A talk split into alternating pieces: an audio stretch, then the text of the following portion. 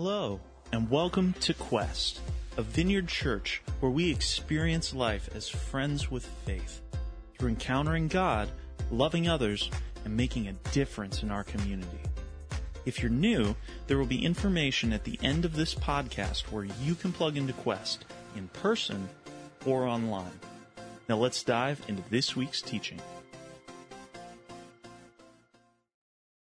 With so many things uncertain in our world health, economy, relationships many decisions are needing to be made. How do you know the decisions you are making are the best ones, right ones, or just simply better ones? I mean, sometimes best seems just way too far off. I just want a better decision than what I've made. Let me ask you this What does a godly, wise decision look like? I mean, few of us would doubt that if we made a decision like God would make, that it would be anything but the best decision. And yet, what does that look like? Is a godly decision always wise and restrained and responsible? Or is it always risky and edgy and what we often define as faith filled? Or is it really neither? These are questions we want to explore today as we continue in our series, One Big Story. As we've seen in the Old Testament so far with Israel, they fall into a pattern of following God, then forgetting God, their one true hope, going from making good decisions to making really bad decisions. So in the story today, we'll see that how we make decisions is based on where our hope comes from, not just in theory, but in action. So what does relying on God practically look like in our lives? And how does this reliance on God help us make better, really good decisions? Now, in the books of Kings and Chronicles, there's similar accounts of the same events. We see the era of the monarchy in Israel's history. Now, having a king was never God's desire for Israel because God wanted to be their king. Samuel warned them that a king would often lead to the people feeling like slaves under a king's power. And some of the kings followed God and others did not. For example, last week we looked at Solomon reflecting on the end of his life and how he chose meaningless things instead of God. Today we look at Solomon's great grandson Asa and how he lived a life for God but ended poorly because of how he answered the big question of all decisions Am I trusting God or my own wisdom? Because of Solomon's disobedience, God said the kingdom of Israel would be divided by rebellion after his death. And it took place just as God had said. Conflict and division soared, ending up with the kingdom tearing into two. The southern kingdom, made up of the tribes of Judah and Benjamin, separated from the northern kingdom, made up of the other ten tribes. The southern kingdom is usually called Judah, and the northern kingdom is usually called Israel. The first king of Judah was Rehoboam. And when he died, his son Abijah ruled for only three years, both of whom did not follow God. And after Abijah, his son Asa became king of Judah. Asa did, it says, what was good in the right in the eyes of the Lord is God. He took away the foreign altars and the high places and broke down the pillars and cut down the Asherim and commanded Judah to seek the Lord and the God of their fathers and to keep the law and the commandment. He also took out, out of all the cities of Judah the high places and the incense altars and the kingdom had rest under him. He built fortified cities in Judah, it says, for the land had rest. He had no war in those years, for the Lord gave him peace. So, although Asa became known for his military strategy, his first war was on the foreign gods that had so quickly invaded Israel. It was Solomon and his foreign wives who reintroduced the nation to these pagan cults. By the time of Asa, the land was riddled with altars stacked in the high points of Judah's mountainous areas, sacred stones used in pagan rituals, and poles dedicated to Asherah, a Canaanite goddess that created many other gods. Asa set out to destroy idolatry in Judah. As king, he commanded Judah to seek the Lord and obey God's laws.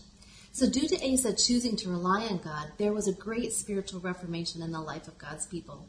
The southern kingdom Judah, they experienced a period of prosperity that was reminiscent of the reign of Solomon. Asa hoped to live out all of his days in this peace and prosperity, unchallenged by any enemy, but he was smart enough to know not to bank on that. Asa not only built strong walls around the towns of Judah, he also built up their military forces. And although Asa's strength was being strategic militarily, we clearly see in his early part of his reign that his heart relied on God even more. From modern day Ethiopia, a million man army came to attack Judah, meaning this was a huge army, clearly outnumbering what Judah had. Standing in front of this overwhelming army, Asa didn't give an inspirational speech to his men. He didn't rally his generals and he didn't redraw a battle plan. Instead, Asa stopped in the middle of the field of the battle, stood between the armies, and cried out to his God. O Lord, there is none like you to help between the mighty and the weak. Help us, O Lord our God, for we rely on you and in your name. We have come against this multitude. O Lord, you are our God. Let not man prevail against you. The result of Asa's prayer was God sweeping in and giving Judah the victory, destroying this much larger, stronger army, and it helped him to ransack the great wealth of that, of that country. We see here how the promise given to Solomon in 2 Chronicles 7 that we talked about last week came to pass for Asa too. It says, If my people who are called by my name humble themselves and pray and seek my face and turn from their wicked ways, then I will hear from heaven and will forgive their sin and heal their land. So after this victory, Asa is given a new challenge by a new advisor meant to encourage Asa with a message from God. In 2 Chronicles 15 it says, The Spirit of the God came upon Azariah the son of Oded, and he went out to meet Asa and said to him, Hear me, Asa, and all Judah and Benjamin. The Lord is with you while you are with him. If you seek him, he will be found by you. But if you forsake him, he will forsake you. Instead of getting puffed up after this victory, Asa takes this word and further destroyed even more idols, including removing his own mother from her role as queen mother due to her making an image of an Asherah pole and worshiping it. Asa's early reign included no tolerance policy toward foreign cults. These cults had apparently worked their way back into the fringes of Judah's religious scene. It's not that the people of Judah were refusing to worship God, but they were worshiping God alongside other gods. Mm-hmm.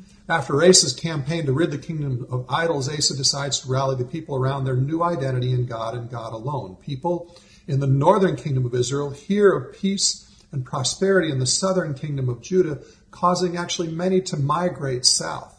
Mean, just five years after defeating this huge army from modern day Ethiopia, Asa leads the nation in renewing their faith in God through a tremendous celebration of his goodness. The plunder from that battle five years prior doesn't go to increase Israel's wealth. It is dedicated to God with sacrifices and having a celebration feast for the entire nation. This is not just some casual party, but a celebration remembering the covenant they have with God and with Him alone. Now, life goes well for many years, but the tide turns dramatically as we enter the final account of Asa's life. You know, the Bible shows real people with real flaws, and sadly, chapter 16 brings us face to face with those flaws in the life of the reign of Asa.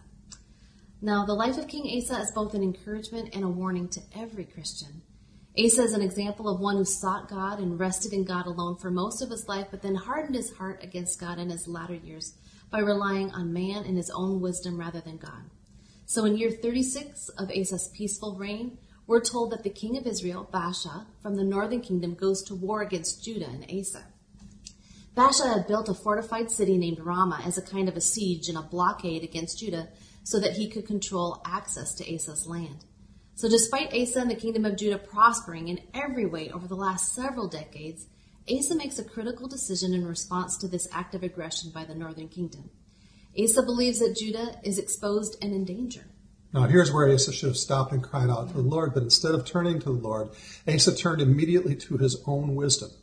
Asa makes a treaty with Aram, the leader from Syria, by giving gifts from the temple's treasury to have Syria agree to attack Israel from the north and get Baasha off Asa's back. And it worked. Asa was then able to go and tear down Ramah, the blockade of Judah. Judah is secure, there is peace, and Baasha is humiliated. Yet Asa's responses are grievous to God. It reads, At that time, Hanani the seer came to Asa, king of Judah, and said to him, Because you relied on the king of Syria and did not rely on the Lord your God, the army of the king of Assyria has escaped you.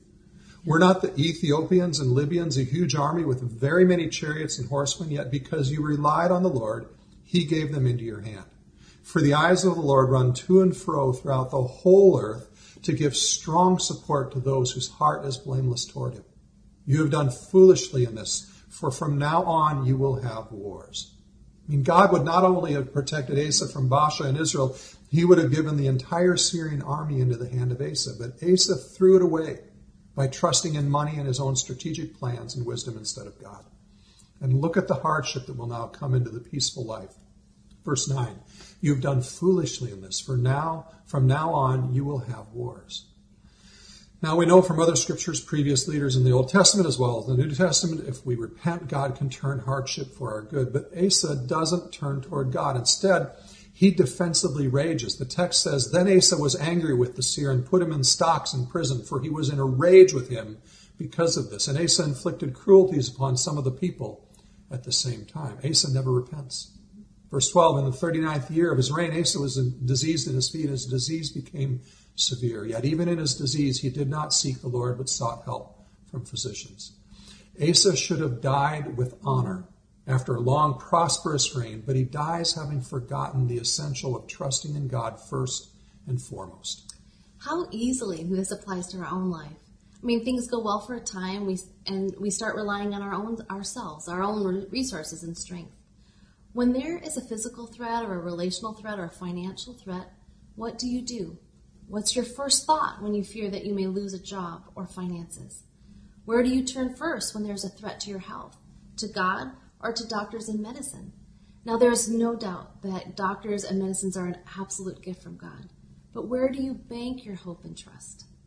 Now, no doubt Asa still had In God We Trust on his coins, and no doubt that he still went to Sabbath services at the temple.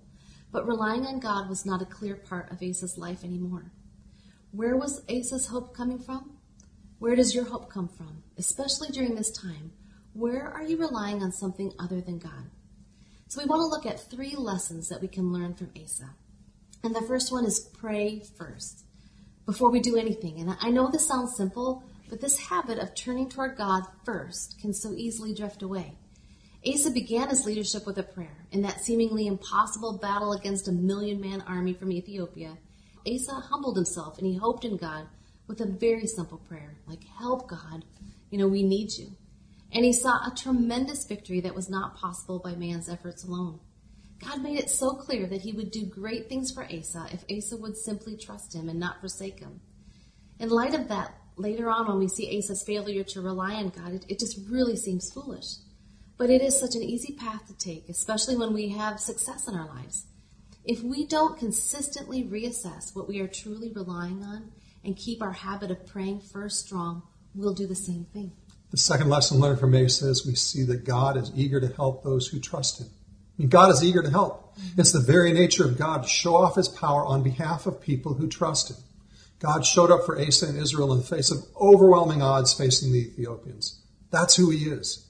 We already read one of my favorite promises God mm-hmm. gave to Asa in 2 Chronicles 16:9. It says, "The eyes of the Lord run to and fro throughout the whole earth to give strong support to those whose heart is blameless or wholly his toward him." This is like if I say the eyes of the narcotic agents run to and fro through Columbus seeking to capture drug dealers and make the community drug free. What I'm saying is it's the very nature of a narcotic agent to get drug dealers. Or if I say the eyes of the NFL scouts run to and fro throughout the nation seeking to find the best pro football players, may I say after the NFL draft, these scouts spent well deserved time in Ohio. What I'm saying is it's the scout's job to seek and find good athletes and to draft them and pay them millions to entertain millions. Therefore, when we read this verse, the eyes of the Lord run to and fro throughout the whole earth to show his might on behalf of those whose heart is wholly relying on him, on people who trust him. We know it's God's job, it's his very nature, it's his very longing to display his divine power in the lives of people who trust him. I mean, this is not something God does on weekends, it's not his hobby, it's not something that he does only in the church. This is what God is doing all the time and everywhere. God's eyes are everywhere and always. Um, he doesn't want to miss one single opportunity, anytime and anywhere, to demonstrate his power on behalf of people who rely on him. I mean, this is the God who loved and gave himself for us. This is the God who hears all of your prayers. This is the God who is present where you are right now, and you can trust him for every need that you ever have. The third lesson from Asa can be seen in the answer to this question. The question we began our message with mm-hmm. What does trust in God versus trust in self and human wisdom look like? I mean, basically, this question asks, what does it look like to live faithful lives that reflect we trust in God? When we say we want our kids to lead faithful lives, how do we let them know what this looks like in everyday life and decisions? So when I think of Asa in the latter part of his life going out and brokering a deal with a foreign leader to help bring his country protection from an urgent threat, it looks like something I could do. I mean, how did Asa get to this place? I can see how easily a lack of reliance on God can happen in small ways in our everyday life. For example, when I sit down to prepare a message, I can do it like writing a paper for seminary, but because I had Asa's failure clearly in mind this week, I stopped and prayed. God, I have a text, an idea, I have a mind. If I rely on those things, although good things that you've given me, this message is going to be something man can produce. And we don't need another man made thing. We get man made ideas all week. What we need is you, God, which is something I cannot produce. Mm-hmm. We need something that is your power in it, God. So, God, I, I give you my reliance on things. I look to you. I rely on you. Now, I used the example of the message because that's one of the things I do, but taking a moment to stop and surrender and ask God is something we can do for anything. Mm-hmm. What do you do first? It goes back to our first lesson of learning to pray first. We, we turn to tr- and trust God first before we lean on our own understanding. But we still have to make a decision. So how do we know when the decisions we're, we're making are God's or, or we're leaning on our own strengths and wisdom? I read a really fascinating article by Carey Nieuwhof this past week that framed two powerful questions we can ask ourselves as it relates to the big question of today's message. Here they are. Is wisdom killing my trust in God? Question two, does my trust in God disregard all wisdom? So the first question, does my tendency to use wisdom kill my trust in God? I mean, this can be a really troubling question that elicits real concern in me. I've served in a wide variety of leadership roles, over a few people to over thousands in the past 40 years of ministry experience. I've seen a lot. I've learned a lot from success, from failure, and from times where everything seems somewhere in between success and failure. I'm a lot wiser than I was at 15 or 25 or 35. That experience and wisdom can lead me to choose what I know, though, and what I see and can predict without having to trust God wholeheartedly. I can lean on my own wisdom. I mean, I've seen this, I've done this before, that kind of thinking. Nieuwhof notes, and man, can I see this in myself. As we get older, we become more conservative, not necessarily politically speaking. What I mean is we tend to not want to lose what we've gained in terms of finances or relationships or leadership or reputation or success. So we tend to conserve more and risk less. If I was Asa at the end of my life, would I trust God wholeheartedly like I did when I was young facing the Ethiopian horde and not trying to broker a deal? I mean, I'd hope so, but what am I doing now in life? If we look below the surface of that tendency to be more conservative, to risk less, what's really going on? Fear? Tiredness? I mean, fear is clever and fear can hide behind wisdom. You can get to a certain point in life where you don't take risks that God may be asking you to make. And you choose not to take those risks in the name of being wise or responsible or respectable or being the person everyone looks up to. So you don't want to alienate people by leading change that will create conflict and the possibility of failure or damaging your good reputation. The truth is you don't want to rock the boat. If you examine your motives, you'd be honest and say you don't want to lose what you've already gained. You simply don't want to sacrifice what is for the sake of what could be. We can allow wisdom to become a substitute for trusting God, and that's not good. That's why some of us can stop trusting God because risk looks unwise. I mean, when was the last time you had to trust God for the outcome of something? I mean, really trust God. If you can't remember, it might be a sign you've let wisdom kill your trust in God. The second question Does my trust in God disregard all wisdom? Now, trusting fully in God and not leaning on our own understanding doesn't mean we set aside our intellect. Rather, we submit our intellect to the intellect of God. We let Him direct our steps. Asa wasn't supposed to discredit all wisdom.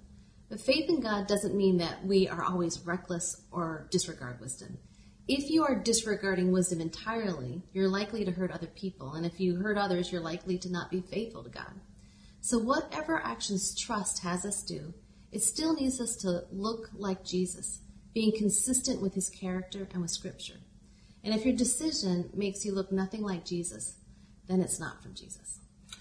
Now, it may not be easy to know you're leaning on God or leaning on your own wisdom, so how do you avoid the latter? Well, you do it by creating a habit or many habits in our lives where the first thing we do is surrender our thoughts and hopes to God and ask Him to weigh in on our decisions and then weigh whatever options you see or sense might be from God with wisdom, with scripture, with godly counsel, and you make a decision. And then whatever decision you make, you act upon it in faith, dedicating the decision and the outcome to God. After all, you may not hear God right. You may get it wrong. And even if you get it right, things may not turn out like you hope. So trusting in God in all circumstances means that no matter what happens, you turn to Him instead of away. A prayer like that can sound something like this. Maybe God, maybe it's God, I'm doing this or, or, I'm not doing this because I trust in you. If it's wrong, I trust you to show me. If it's right, I trust you to show me. I'm trusting you with the outcome. and then you go for it with confidence and faith. I was encouraged to be more confident in relying on God in my decisions when I was reading the story of the great teacher of ethics, John Kavanaugh. Now, Kavanaugh visited Mother Teresa. Um, he was working there three months at her house of the dying in Calcutta. He was seeking clarity from God on the direction for his future. And she asked him, Well, what can I do for you? Well, he asked, Well, pray that I have clarity. Mother Teresa said firmly, No, I, I will not do that. He was surprised and he asked her why. She explained, Clarity is the last thing you are clinging to and must let go of. Taken aback, he said, But you seem to have clarity from God. Mother Teresa laughed. I have never had clarity. What I have always had is trust. So I will pray that you trust God. And that hits me. Of course, it's great when we have clarity, but often we don't. And what Mother Teresa was saying is striving for clarity puts our attention off on one of the greatest blessings of all trusting God. Dallas Willard puts it this way Many people seek to hear God solely as a device for securing their own safety, comfort, and righteousness. So when we're obsessing about getting clarity from God on a decision, we may be using God as a device rather than worshiping Him as God. Trusting God is a risk, but trust in any relationship is its lifeblood, the glue to make it work. We trust in God's mercy, His love, and His ability to bring hope and power to the darkest of places. There is something powerful and beautiful in learning to trust God in the unknown and uncertain.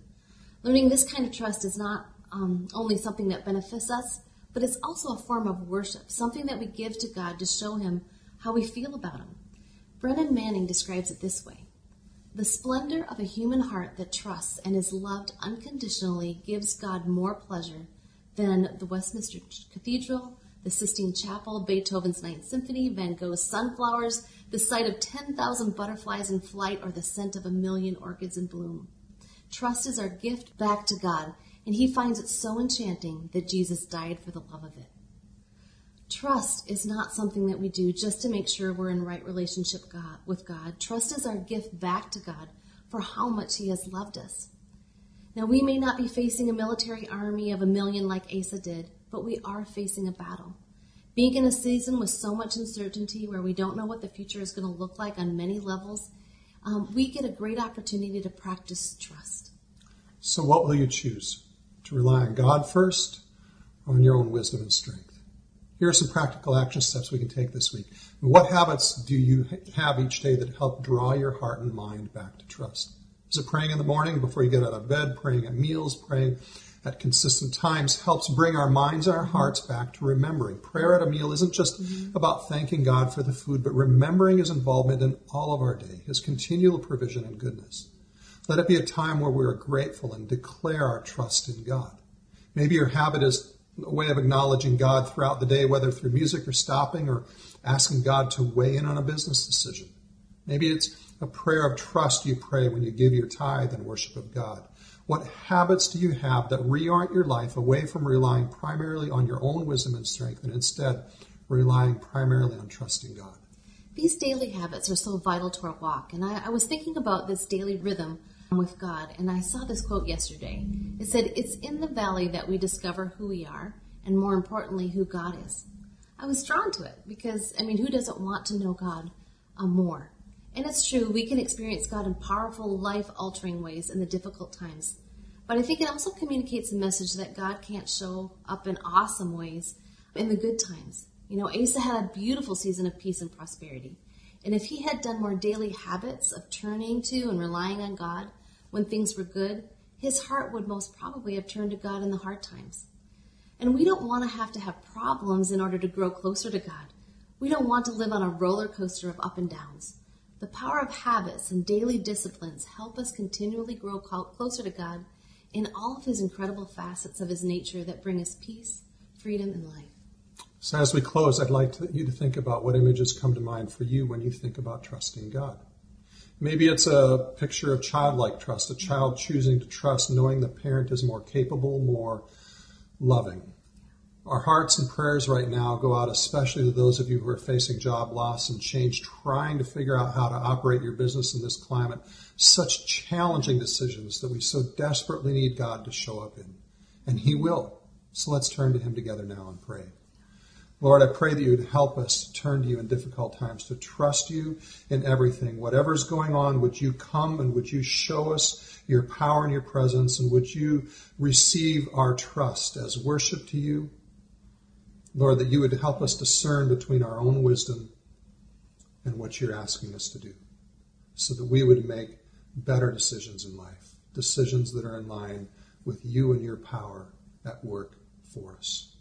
So, Lord, bless each and every one. I pray that your Holy Spirit would come to us right now, wherever we're at, and that you would speak to us clearly, that you would help us discern clearly the decisions we're facing right now. In Jesus' name.